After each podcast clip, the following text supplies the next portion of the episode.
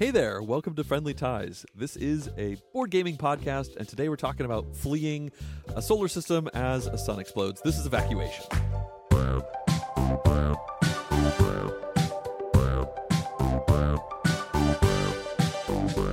So this is one of the hotter games right now. This is also like the month of Evacuation on John Gets Games channel, right? It really is. Yes. Yeah.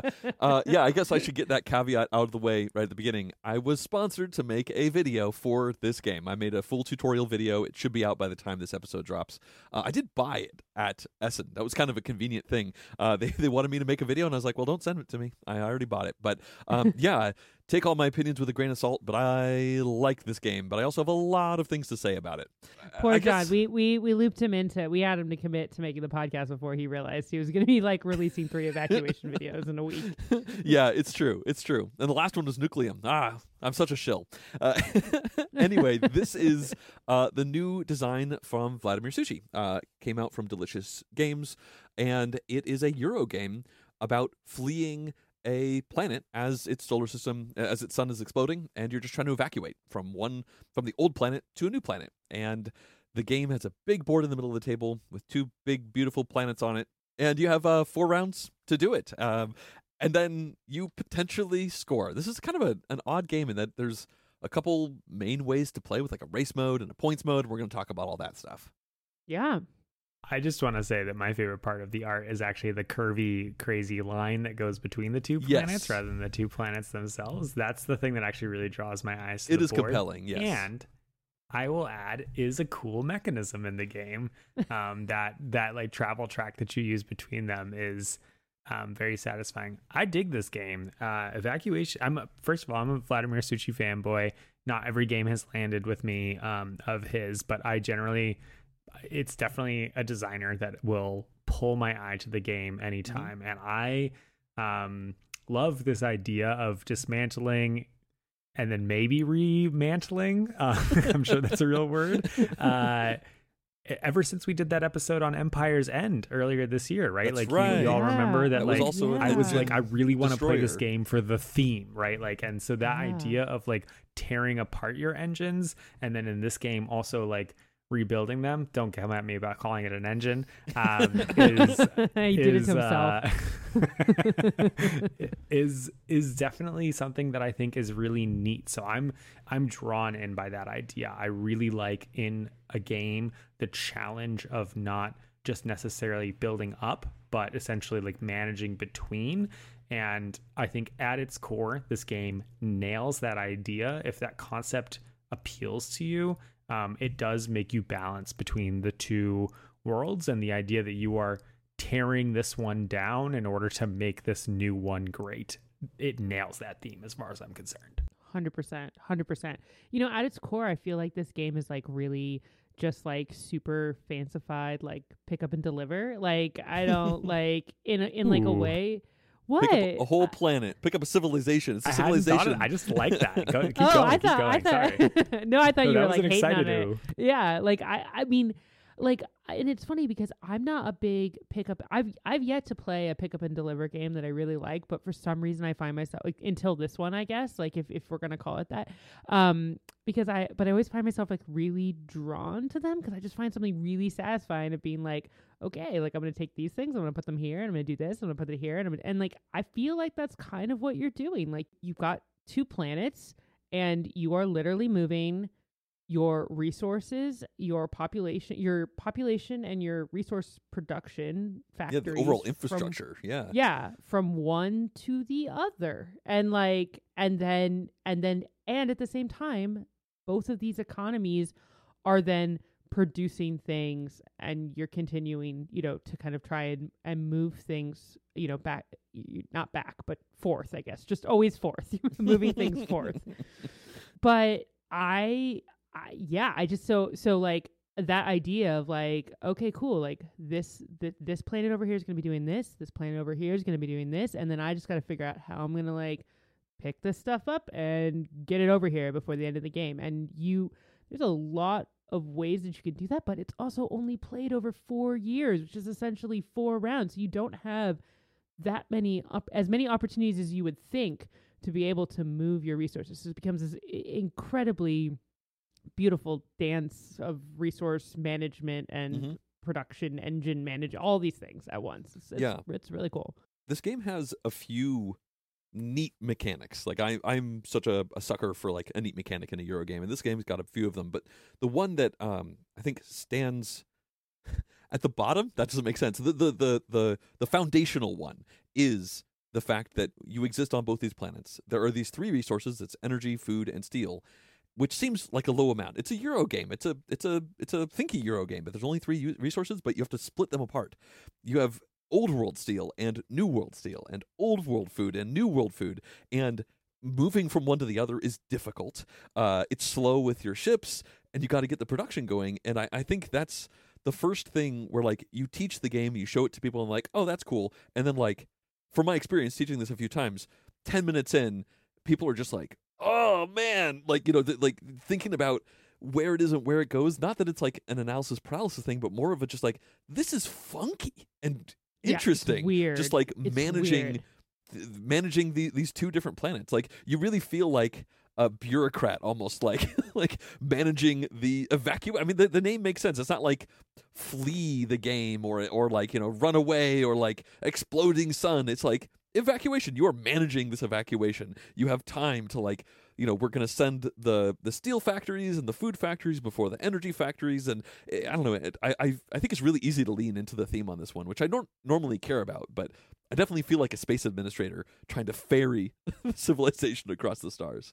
Yeah. I was trying to think about this, guys. Can you think of any other games where you have that? Like, you have, you know, in so many games you collect resources, right? But like, I was trying to think earlier of like other game examples where like you are basically have two completely separate resource generation engines, and they're separate, right? Like, they don't cross over, they don't just go into one big pool.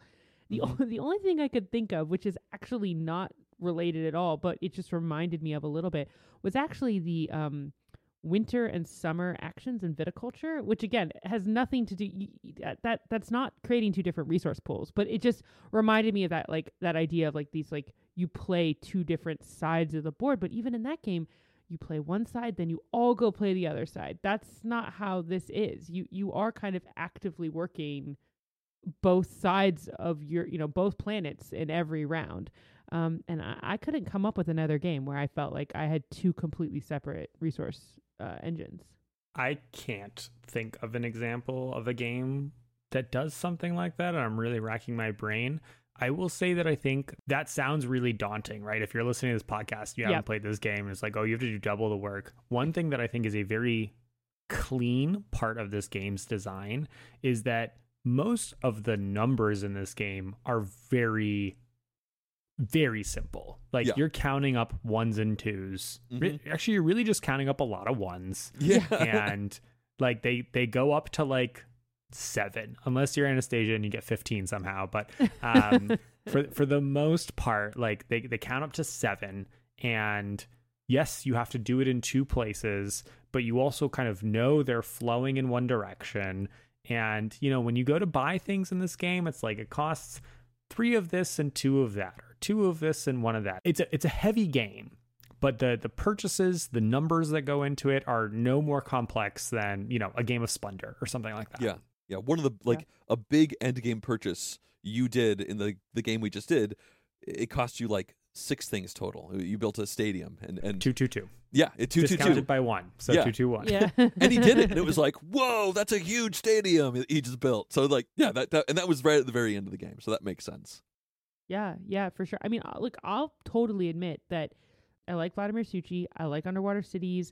I loved Messina 1347 from last year, which he co-designed or was a part of the design of from last year. So like I knew I was gonna play it. Like it wasn't like a huge leap, but hearing those elements, I just thought, oh my God, like, you know, there's nothing I hate more than not having what I need when I need it, when I want it. Where these guys you need know it where I need it. Like, oh my God, you want to like just let me just like have a meltdown. That is me. And so I was really worried about that in this game. And I got to tell you, yes, yes, that is possible and that is there. But Nick is right. The math is simple. It does it does trigger some AP. It does trigger a lot of thinking. There are moments where you're like, oh no, I didn't put this where I needed it, or I didn't.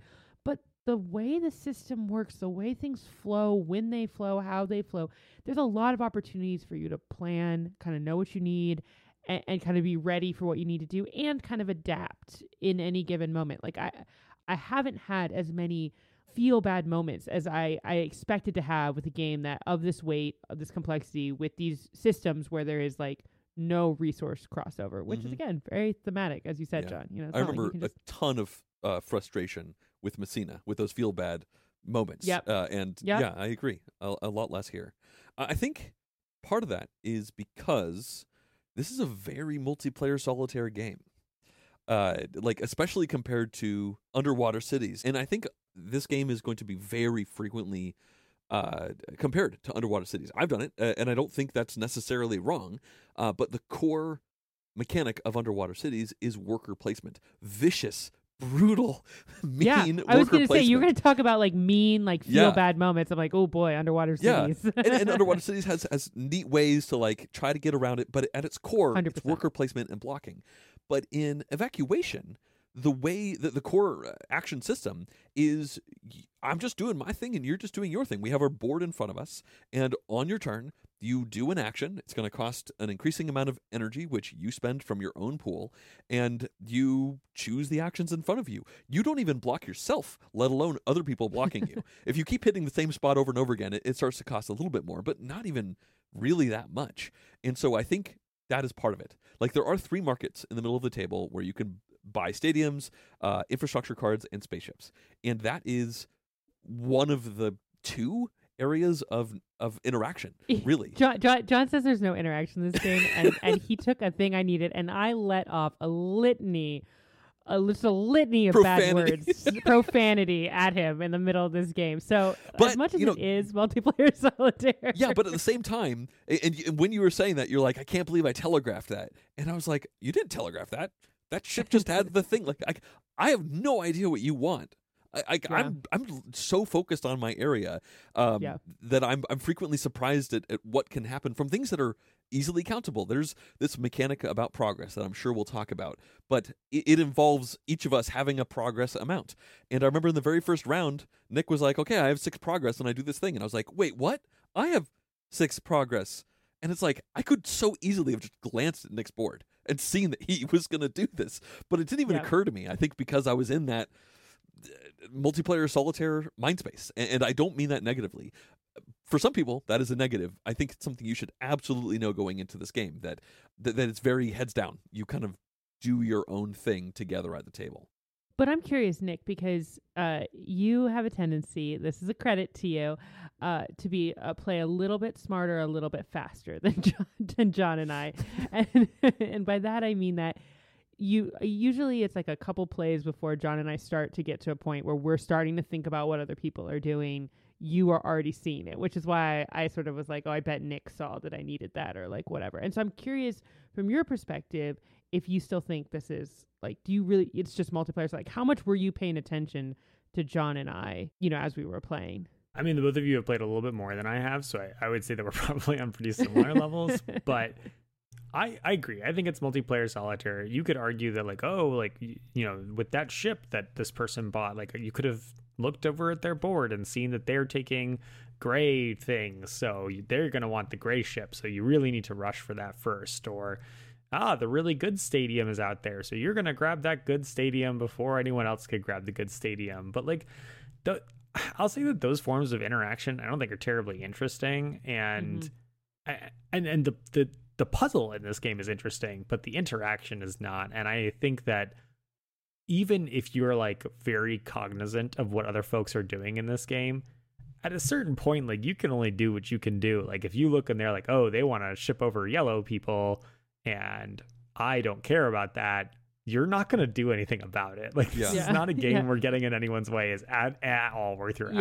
Yeah, you don't have enough actions. In fact, I did something in the game we just finished that got in John's way, and I just, like, had deep regret because it didn't actually pan out being better for me. And you weren't trying to block me either. I wasn't. But the only value is that it somehow was not good for John because I took something that he needed. But, you know, but I do think that what the interaction in this game, for as little as there is, what that interaction does do is create a lot of tension, or at least for me, because you guys know I love to build my sandcastles and like not like have them execute.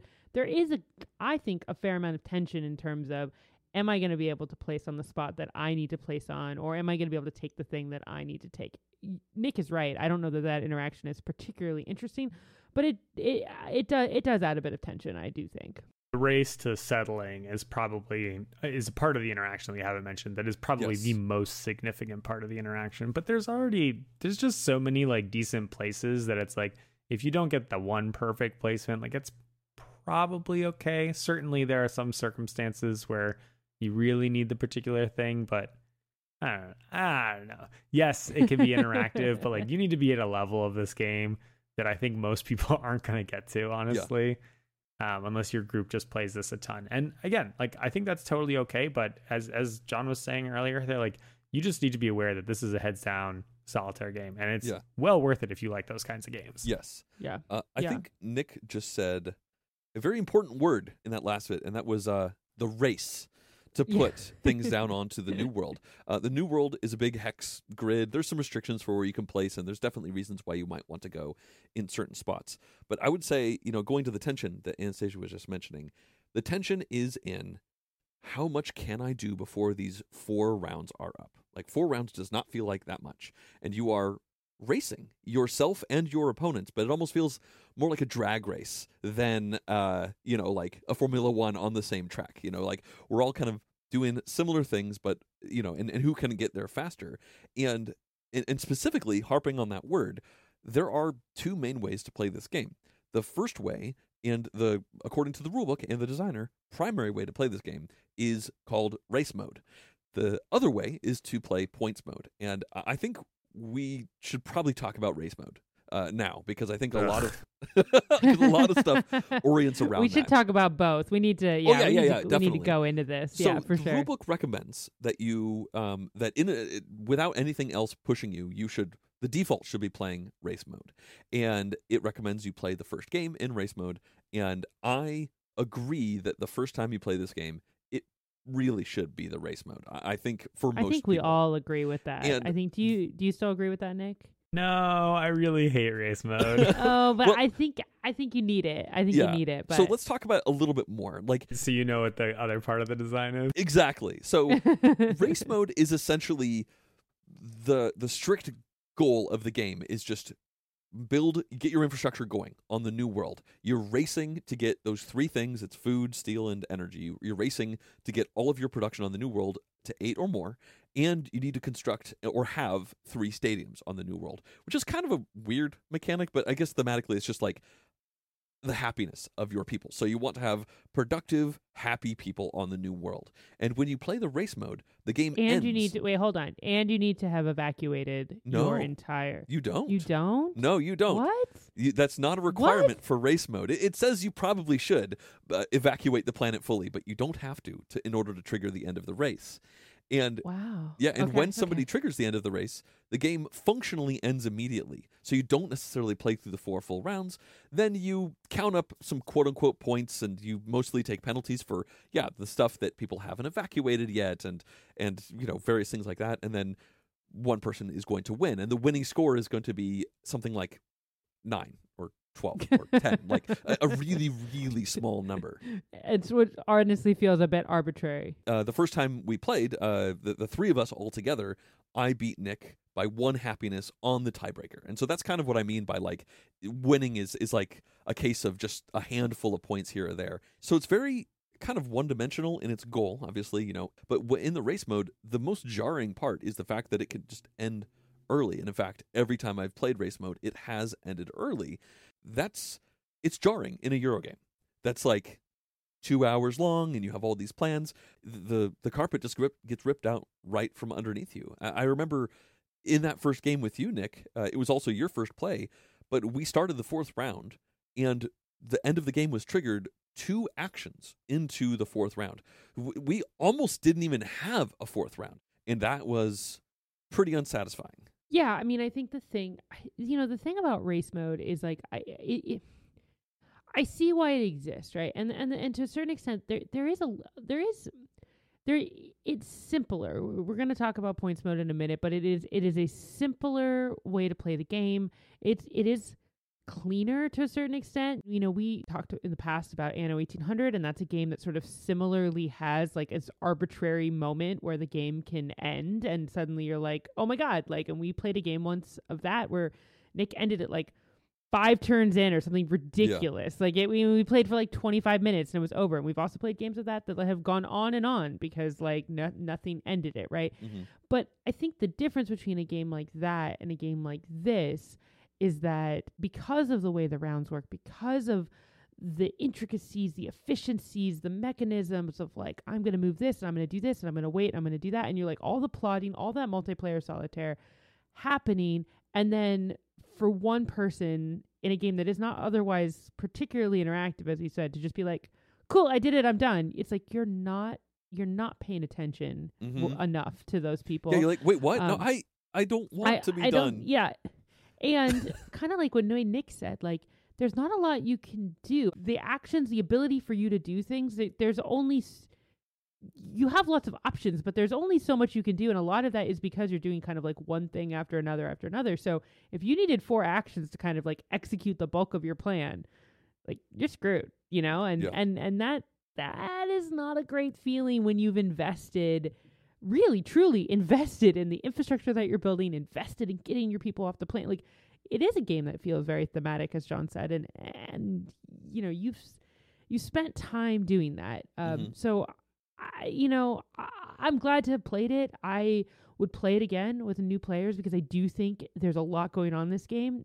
I even saw it on you, Nick. Like, you know, you were the smartest board gamer I know, but even in that first play, you were like, whoa, there are a lot of things that are, like, happening here. And I do think that if we'd thrown you into points mode and action cards and those things, you would have gotten it because you're you, but, like, I still think I think there's something to be said for, I very rarely say this, but I think that this is a game where I do think the quote beginner mode, or even if Suchý says this is the mode, whatever, I think the race mode is, I do think it's worth playing once, you know, just to get your feet wet in the game.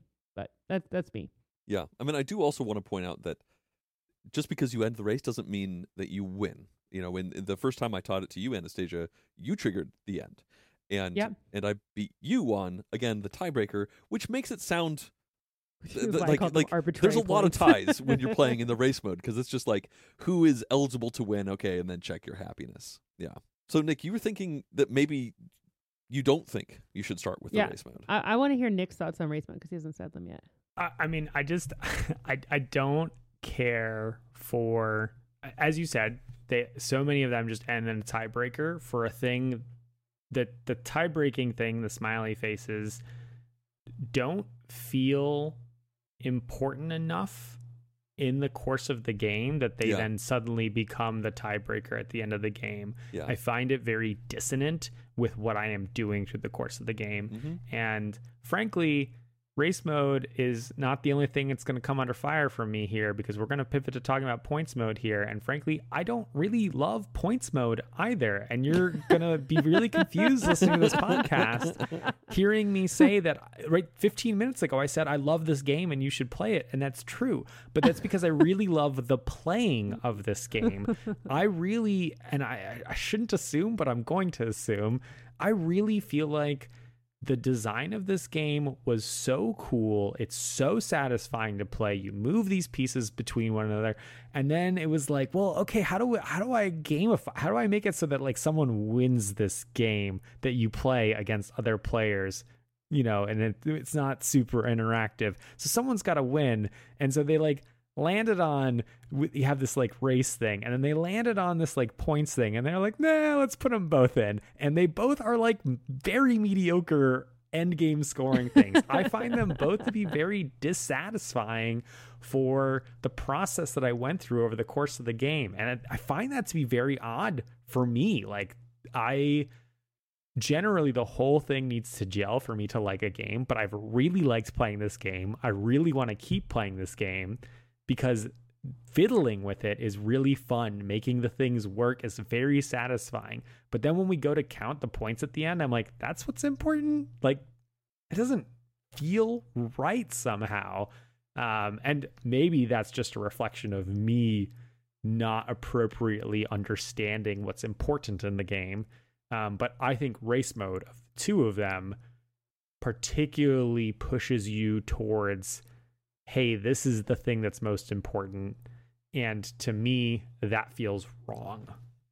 I love that you just said that, because you just captured for me the thing that, like, I have been grappling with since we finished playing. So before we started recording this tonight, you know, we sat down, we played a 3-player game. We played in points mode, which we will talk about, I swear, in just a second. It was my 6th play of the game. I've played it 3 times 2 players, 2 times 3 players, 1 times 4 players, played it all different ways. Points mode, race mode. The only thing I haven't played yet is the modules. There's a couple of additional modules, which maybe will help with what I too have been feeling, which is basically like, I'm having like the time of my life playing this game. Like this game, I'm trying to reduce my collection, but I have already pre-ordered this game. I didn't know that. I fell for Nucleum too. Both of them. All right. I can't, I got rid of a lot of games. I can add 2 new ones this year. All right. Fair enough. I really enjoy it. I want to share it with people. For that, I'm loving it. It's a great game, and I do want to keep playing it. I think that the only thing that honestly, it almost like makes me sad, because it is exactly what Nick was kind of hitting on, is that we go to count up the points in points mode, and I just feel like I'm bad. You're like, not very good at it. I'm not very good at it. And I hate that. I think I'm playing so well. I've done all these things. I've got all this stuff going on. You took 9 actions compared to my 5 in the last round. You had 1 million energy. And then the scores were it makes me hate Sean, who I love dearly, because he I'll be I did everything so good. And then he will be he'll have his 3 end game action cards or whatever. We should talk about how you get points in this stupid game, but whatever. And he'll just have more of everything, right? And then he did that twice in a row. Nick's done that twice in a row. Nick always does that to me, but now here John's doing it to me too. And I'm I can't. It was not, and they're being cute, oh, it's close. I'm for you too, it's close. I'm 25 points behind them. This is unimportant, but I don't know why I'm bad at it. And I guess the thing is it kind of pulls the rug out from under you. You're like, I'm having fun. I'm having fun. Oh, I think I'm killing it. And then I'm not. And I think I feel that part of that's because I need to parse better, what gives me points and how. And there are so many things to do about that. John, please, God, tell the people how you get points in this game so I can keep talking. Points mode. So, when you play points mode, you first and very importantly, you play all of the 4 rounds. There's no game ending early, so you can plan for all this stuff to happen. And then at the start of the game, everyone gets you do a draft essentially for 3 end game goal cards, and so you'll have these all game long. They're technically hidden, but you do a hand draft, so you can have a suspicion about what other people have in front of them. And for example, in the game we just played, my 3 goals, one of them was have a bunch of spaceships, and spaceships are how you actually transport. The second one was have a bunch of energy, and you literally need energy to power your ships and to take the actions of the game.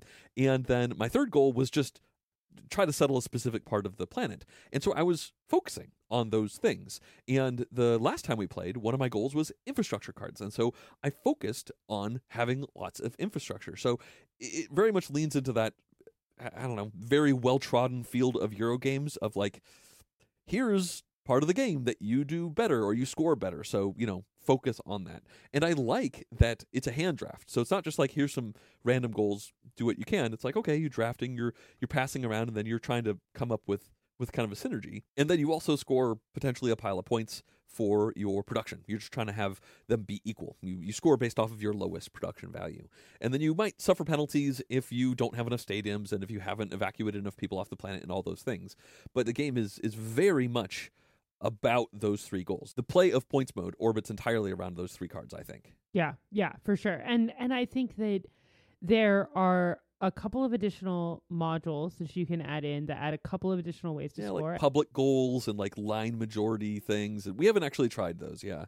No, but I will say that I do want to play with them next time, because I do think that like what I have felt in the couple of games, I guess now 4 games that I played in points mode, was that honestly, for all the things that you're doing in this game, the way that you're scoring points for I feel like I need it's like throwing more darts. I need more ways. I need more ways to score points, because clearly I'm not good at maximizing the points available to me. I kind of understand that. Just give me a couple more options. Maybe these points will work for me. Yeah.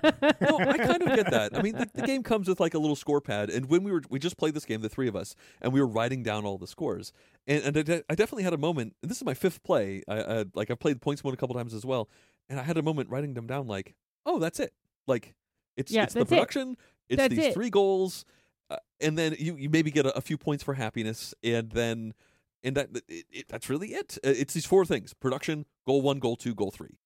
And I feel like if you're not good, like given how we've played, like John and Nick with the goal cards, they each maximized all 3 goal cards. Now, in most Euros that you play where you have goal cards, like maybe you maximize Focus like 1 or 2, yeah. 1 or 2, or like no, you have to do all of them, and you better do them all perfectly, right? While also crushing your production. Well, also crushing your production, while also getting all your people off the planet, while also having the most happy faces. But then that's it, right? Like and don't get me wrong, that's our table, that's our group, that's this space, but.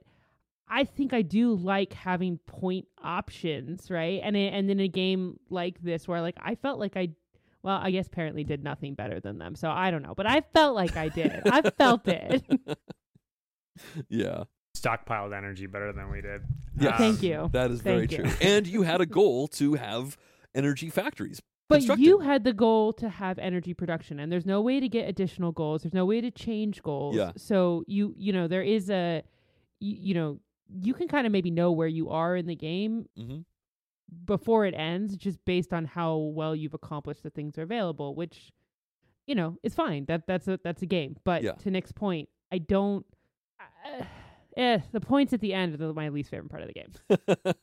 Yeah, playing it is so satisfying. But the you draft these things, and most of the goals are like, do the things that you would be doing already anyway, but then like... do yours, I guess, a little bit more, because frankly, you can't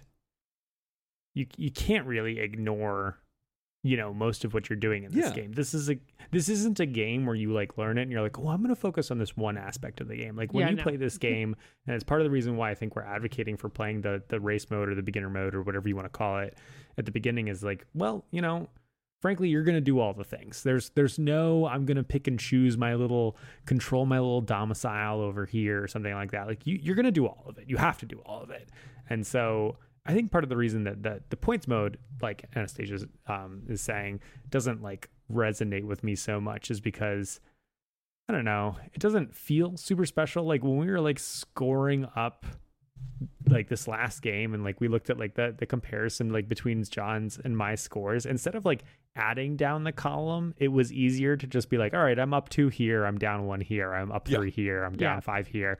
And like that's just an example to say like how it feels like it's going to be a point salad-y count them all up at the end, but at the end of the day it's like it's not. And it's honestly just like a modification of the race mode elements. It's just the finish line has moved to a different place. Well, but at least in points mode, you get to play all the way to the end. Yeah. And so even if you are a player who is losing the game or who is behind tempo or something like that, you still have the opportunity to complete the evacuation, right? And like in the sense that that, right, one of my working theories about like what are games that people have decided that they really love, and in a lot of them it's that people get to build something, and in this one, you know, you're kind of building something, which is a new place that you all ran off to.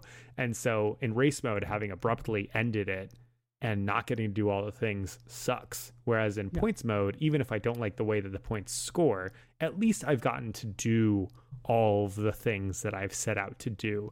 And I think that this game has a nice tempo and pacing to it. It doesn't, to me, feel like it overstays its welcome or takes too long. You feel like you're under the wire as you kind of get to the end there. And then, you know, I imagine when you're quite good at it, then you're like, okay, cool. Now I'm going to do these extra things or build a flourishing metropolis instead. So it's good. So it's going to be a little bit extra. And I think that's cool. Yeah. Well, and the timing of when you do those things is it, Nick's right. You have to do everything in this game, but when you do it can change. I mean, we played with our friend Dave, and he was like, I'm not going to ship any ships until the end, which I think John and I like, I'm just going to wait to evacuate until the last possible second.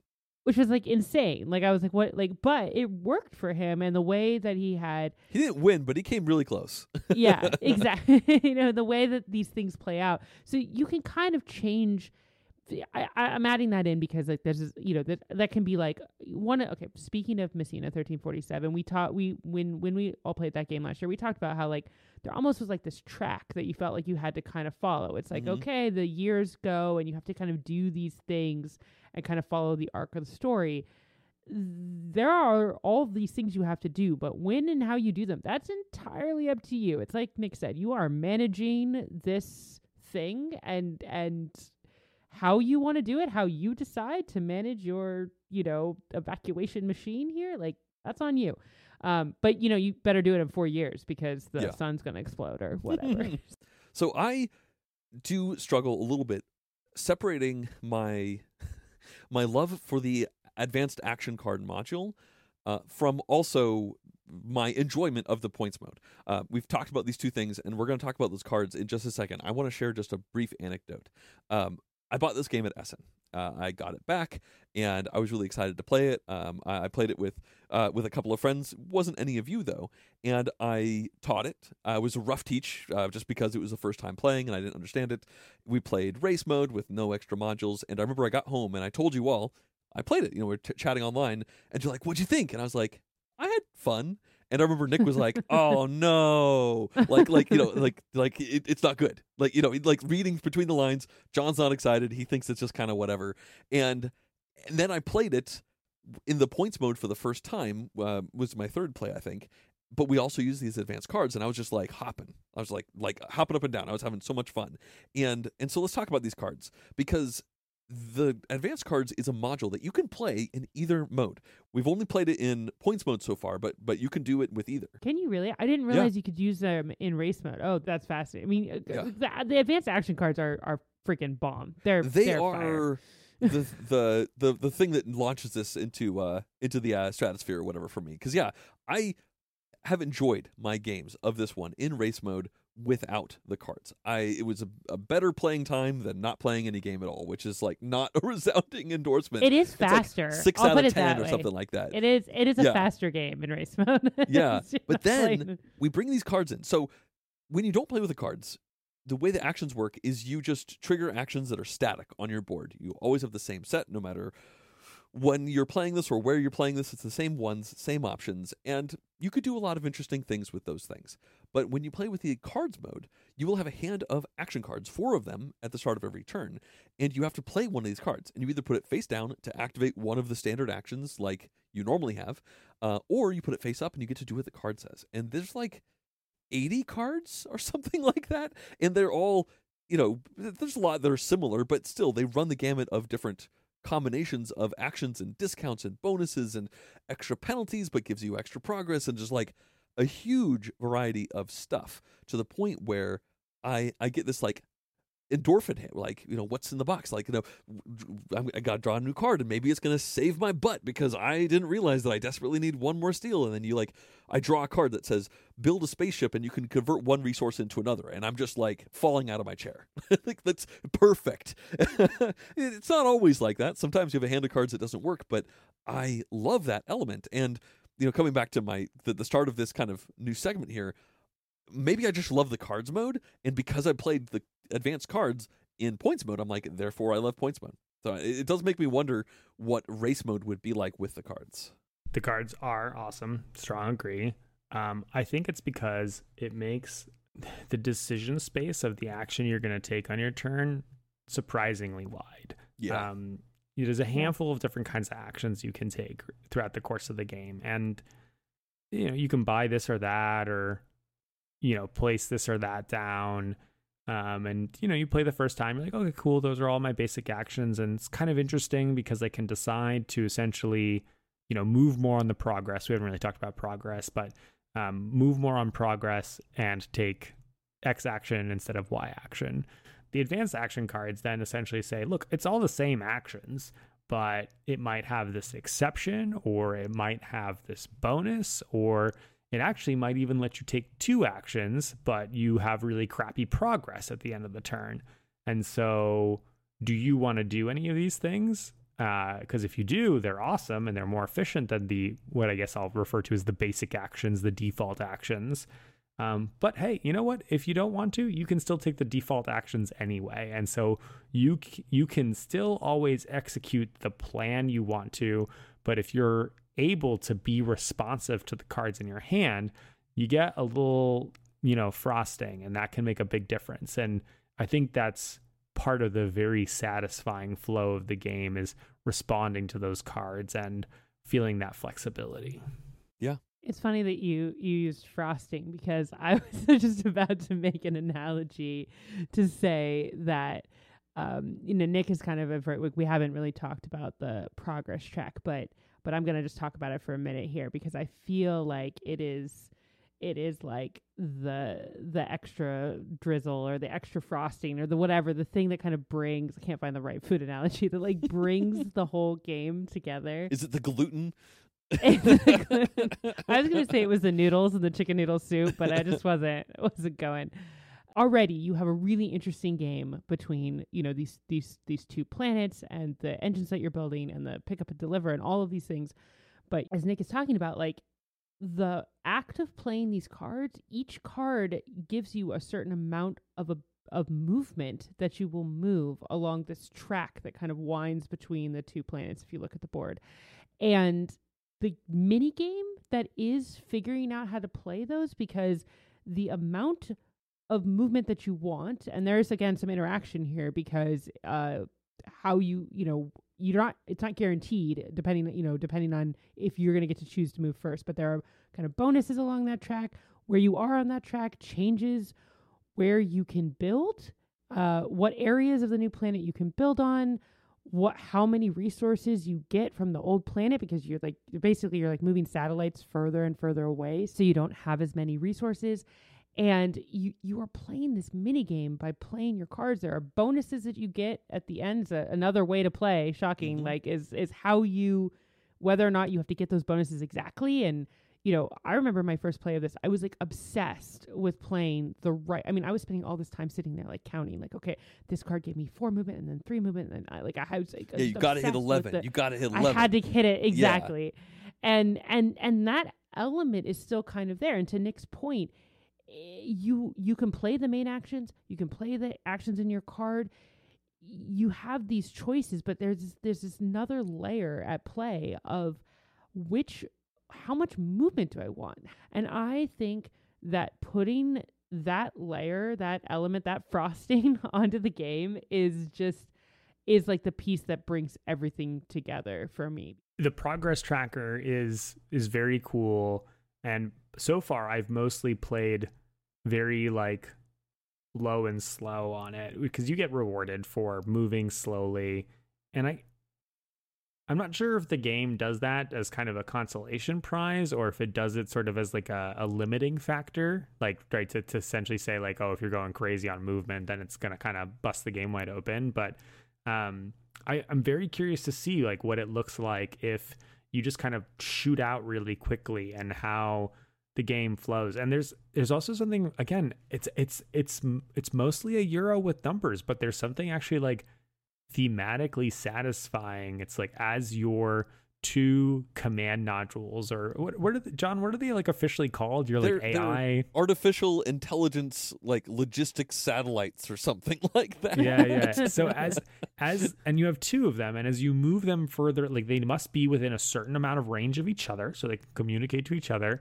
And as they move farther away from your starting planet, you lose certain efficiencies, and so therefore like fewer, like less production on your starting planet.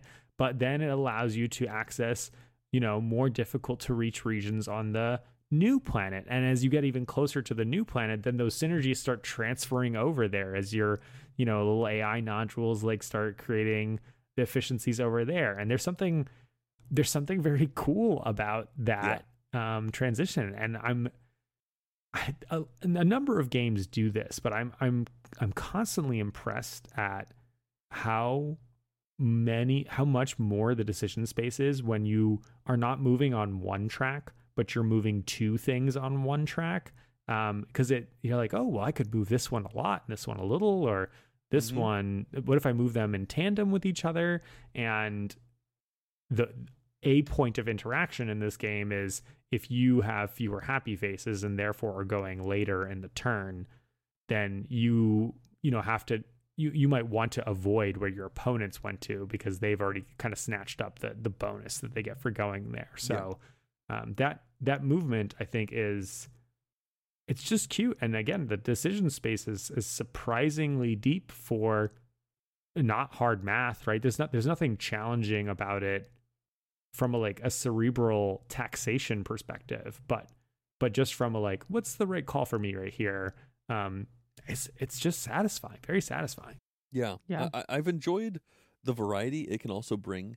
Coming back a little bit to points mode. The first time I played points mode, I had a goal that essentially said max out the progress track. I had that one tonight. Yeah, you did.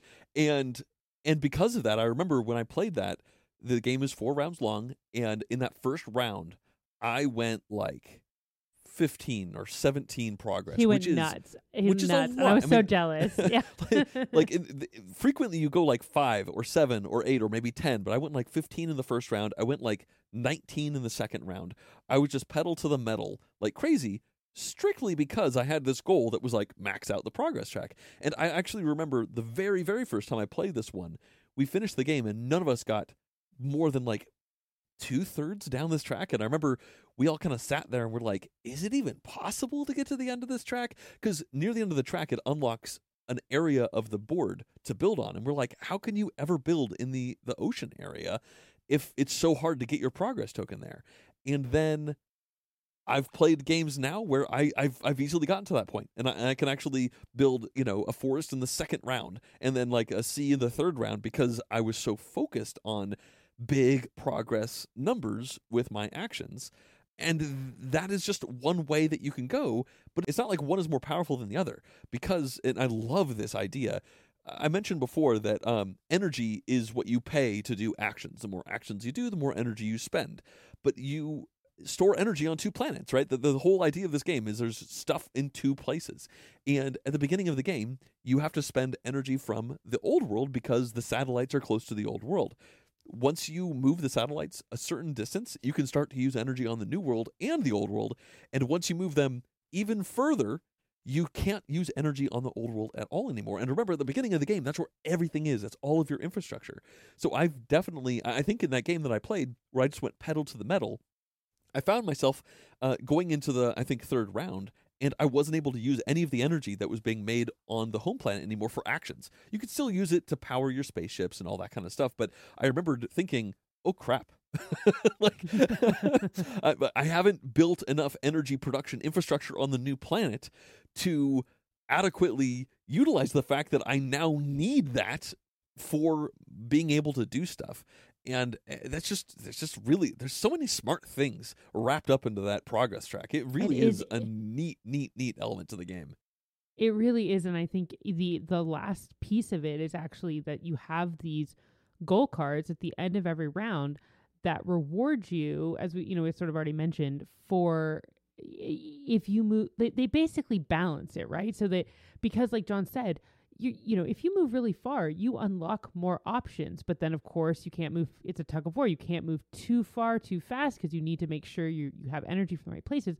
But then there are some additional incentives. So if you move like not that far, then you're going to get some additional bonuses. And those bonuses actually seem to be better the less that you They're move. Essentially free actions. Like they are frequently the things that you normally spend a whole action and a pile of energy on. Yeah. Exactly. So they kind of are also there kind of limiting you, kind of slowing you down if you want them. But then there are going to be some turns where like, wait, I'm not going to go for that because I need to just get further. So you always kind of have these choices. There's always something that feels good there. And again, to go back to the action cards, which are, you know, as we said, that they're fantastic, is that the really good ones could be zero. They're just zero movement, you know, or one movement. And so you know, when we first started playing with them, you know, I remember like the first like two rounds, and it's only 4-round game. I'm like, I have 4 progress movement because I played, you know, 3 0 cards. 0, 1, 0, and because I'm like playing my best cards. So again, the decision space is like, well, I need to actually play over here. I need to take a main board action because it just gives me more movement, or I need to do this. I need to play this card, which is actually the less efficient action, but it gives me so much more movement. So there you're. It's not. I'm not going to call it multi-use cards, but it's just like multi-possibility choices. They're mm-hmm. like how you use them, and I think it's really cool. Yeah. This is one of the more Underwater Cities elements to the game, I would say, as well. Because, you know, Underwater Cities, you always play a card with a worker, and then you draw a new card at the end of your turn. So I definitely felt some similar vibes there, and I really enjoyed that element in Underwater Cities, too. Like, oh, what card am I going to draw, and what kind of benefit is it going to give me? But the big difference between these two games with relation to those cards is that in Underwater Cities, they are like a supplemental type of benefit to the main worker placement action that you're doing, whereas in Evacuation it's your whole action. It entirely encompasses the whole thing that you do on that turn, and because of that I think they could be just a lot more interesting. Like the number of times where I draw like the perfect amazing card in Evacuation compared to Underwater Cities, I feel like the high is a lot higher. You're like, oh my gosh, that's amazing, versus Underwater Cities being like, oh yeah, that card's pretty good, I'll play that and get 1 extra kelp.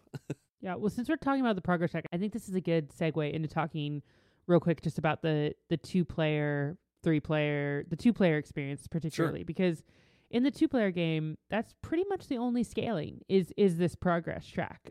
There's a couple of lanes. Each lane, some of the lanes have like better benefits or otherwise. And one of those lanes goes away. So that competition of who has the most happiness and is going to go first is just a little bit stronger here, and then the benefits that they're going to get. Now, before we talk about this, I will caveat for all of us that we actually played the game incorrectly in all of our 2-player plays. The lane that we were blocking, at least half of it, we had blocked the wrong lane. The rulebook was surprisingly vague, and we blocked the more punitive lane, which meant we had much meaner 2-player games. Yeah, and less good feelings, I think, about how aggressive, exactly, how punishing it was to play by blocking that. But nevertheless, it is still much tighter. There is still it can be a little bit punishing if you are not the leader on that track, and it can be a little bit of a runaway leader on who is the leader on Happy Faces and stuff like that. So I'm curious to hear your guys' thought on the 2-player game. I need to play the 2-player game more. I think that I've got some reservations about the 2-player game, but I need to play it correctly to really kind of know how I feel about it. But I'm really curious what you guys think. Sure.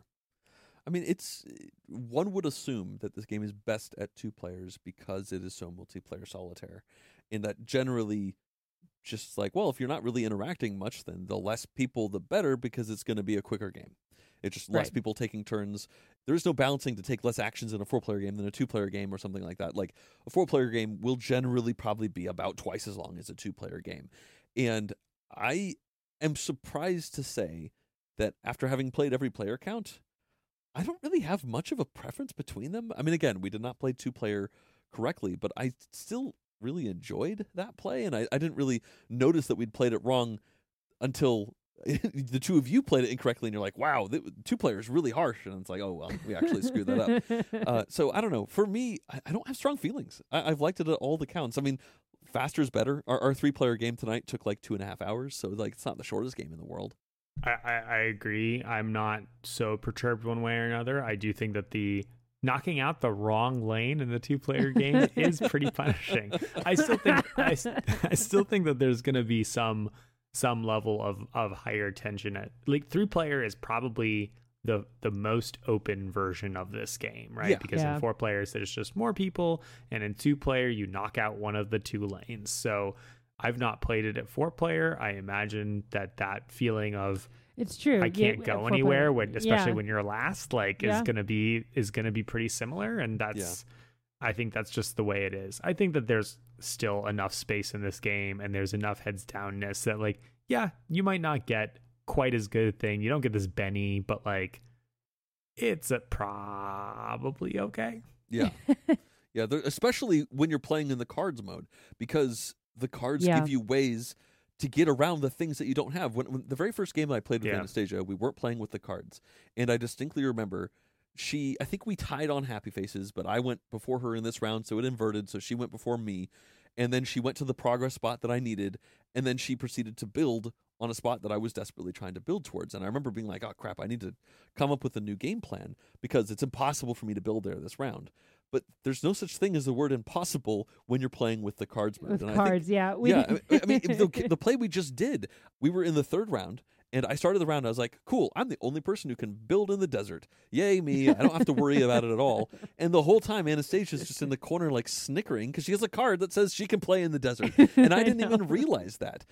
I did that to both of you, actually. Because Nick kept being like, nobody has two sons, right?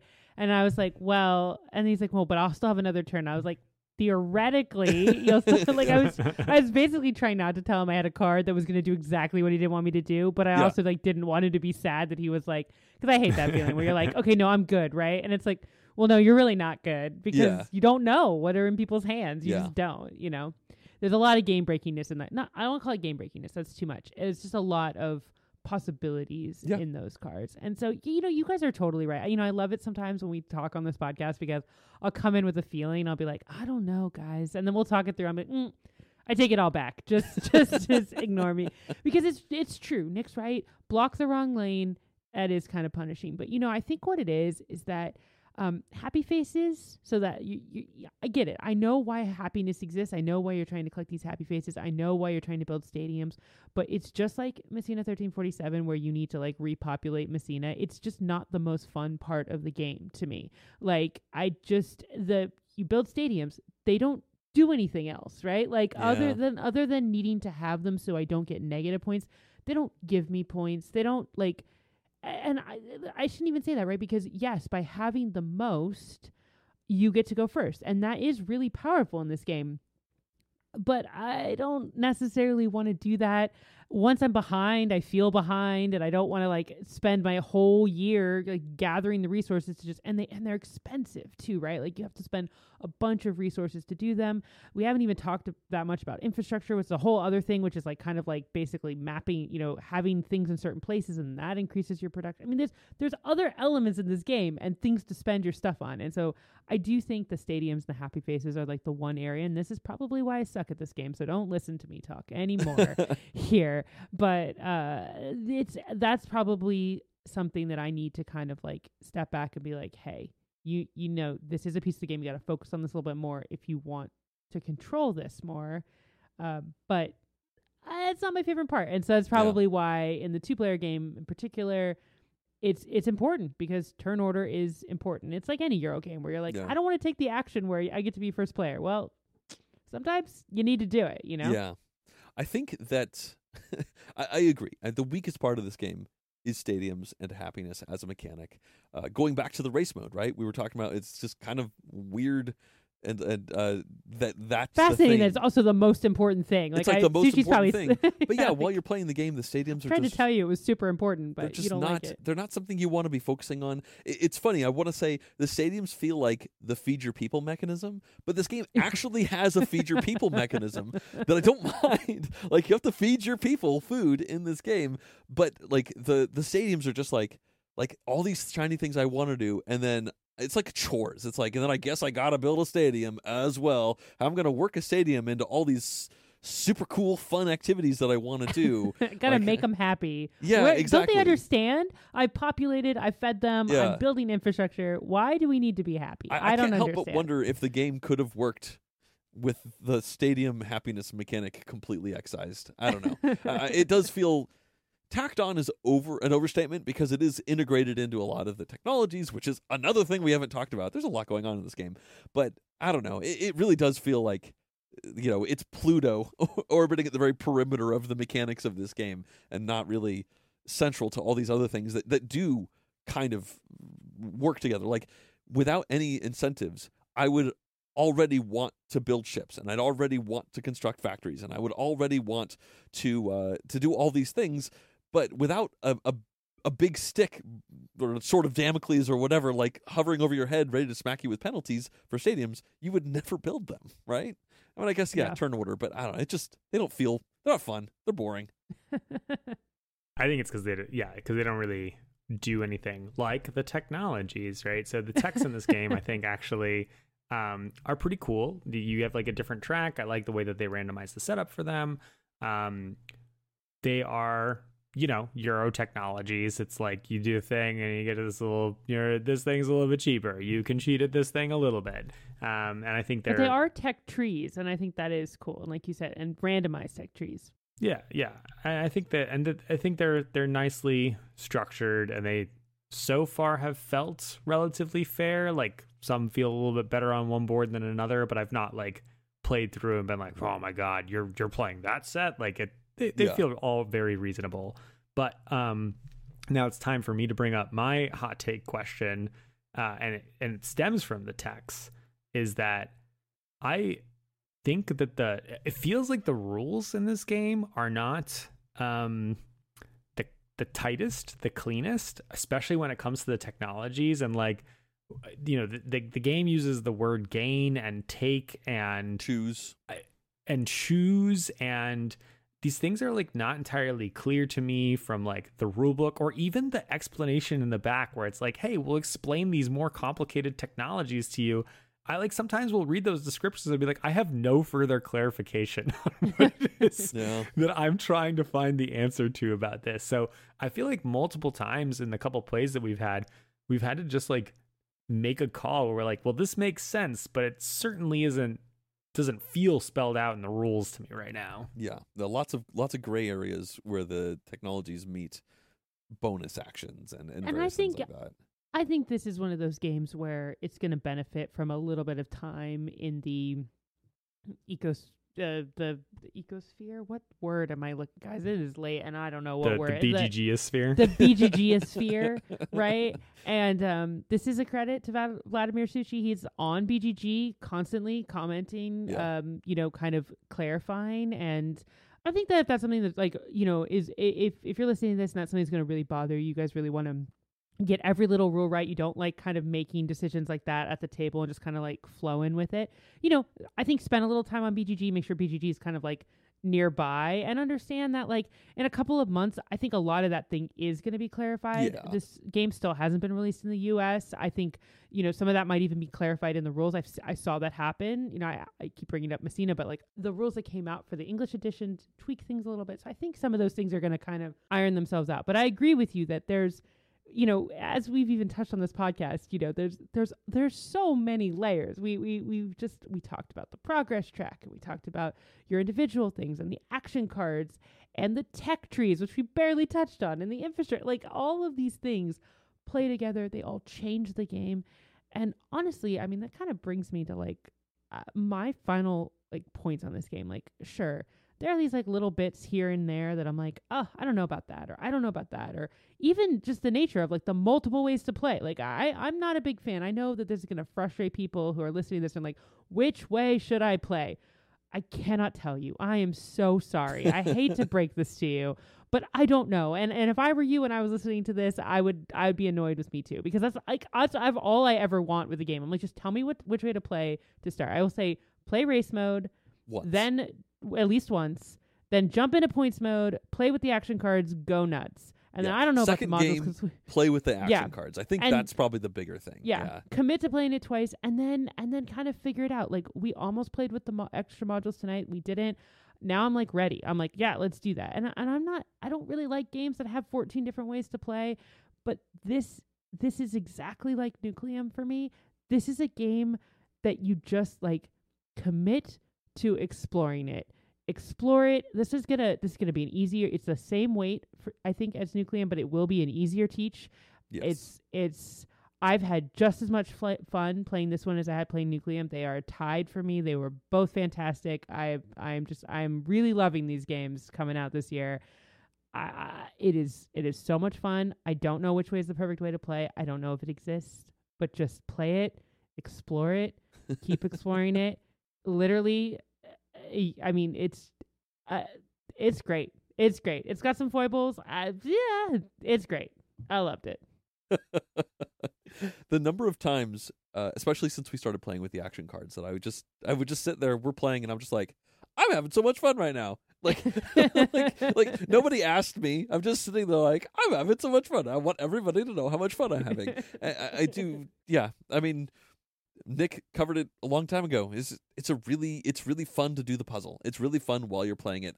I think I personally don't mind the point scoring as much as other of you do, because I don't know, maybe I've done a pretty good job of focusing on those things. I mean, I've essentially beaten Nick on the tiebreaker twice. Whatever.